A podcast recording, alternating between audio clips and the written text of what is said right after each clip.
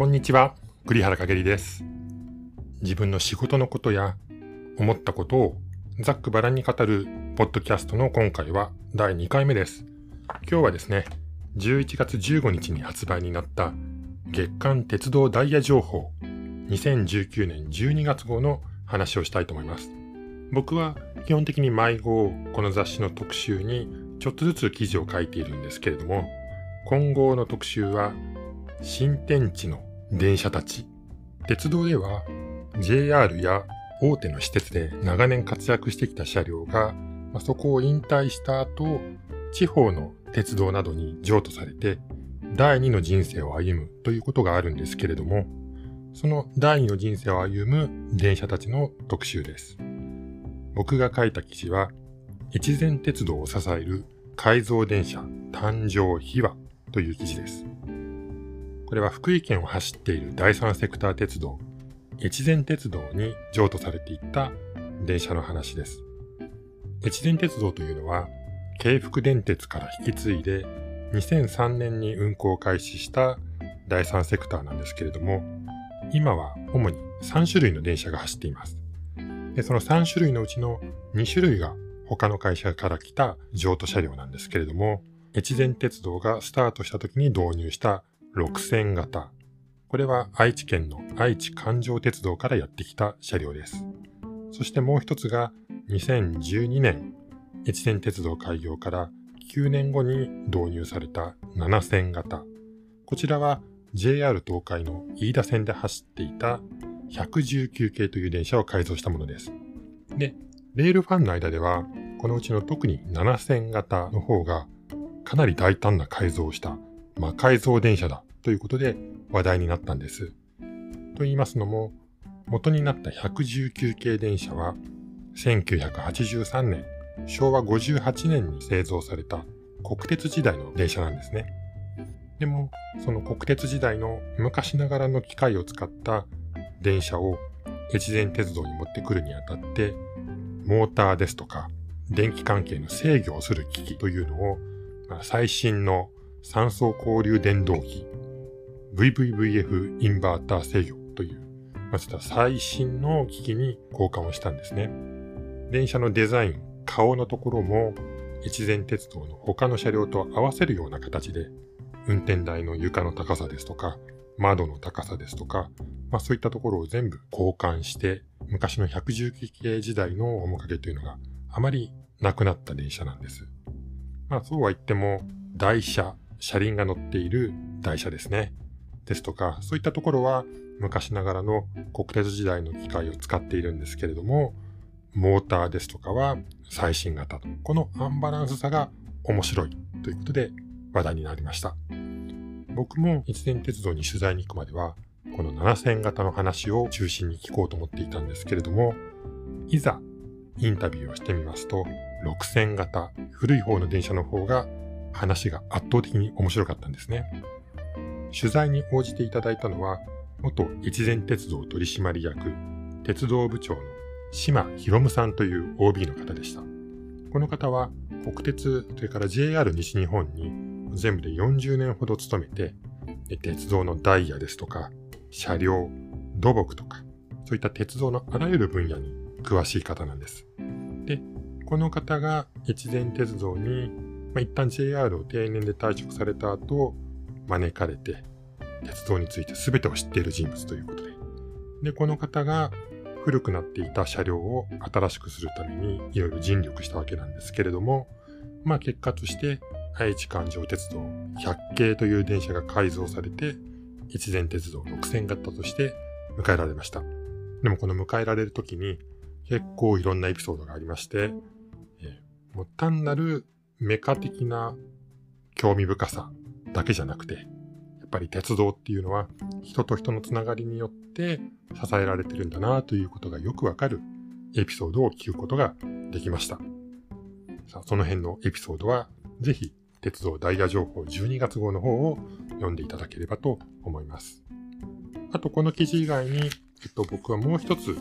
全国譲渡車両天国ガイドというのを書いています。これも全国に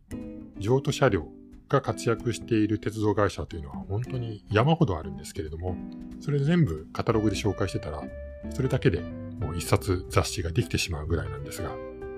まあその中から特に珍しい車両ですとか、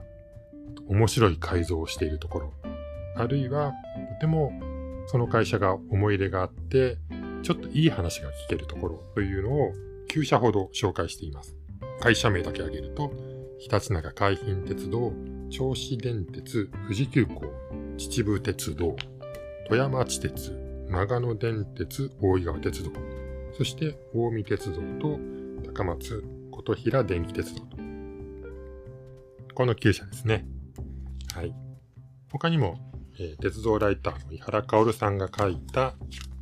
海外で活躍する譲渡車両の記事なんかもかなり興味深く読めると思います。タイに行った日本のブルートレインですとか、あるいはミャンマーに行った、えー、三陸鉄道のディーゼルカーとか、そういった興味深い写真がたくさん載っています。ぜひご覧になってみてください。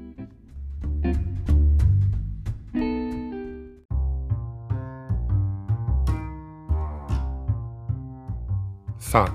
今回は鉄道ダイヤ情報2019年12月号の話をしているんですけれども、この越前鉄道の取材は10月の下旬に行われました。で、最初の予定では北陸新幹線で金沢まりで福井へ行って、帰りは米原から東海道新幹線経由で帰ってこようと思っていたんですけれども、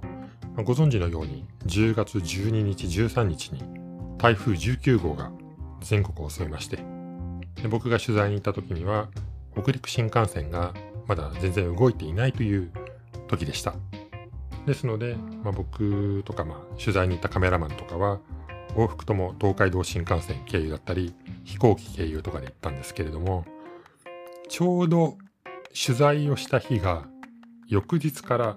北陸新幹線が営業再開というタイミングでまあ、福井駅の窓口の混雑ぶりといったらすごかったですね。とね窓口が5つあるんですけれども、そのうちの3つが北陸新幹線専用の窓口に臨時で振り替えられていて、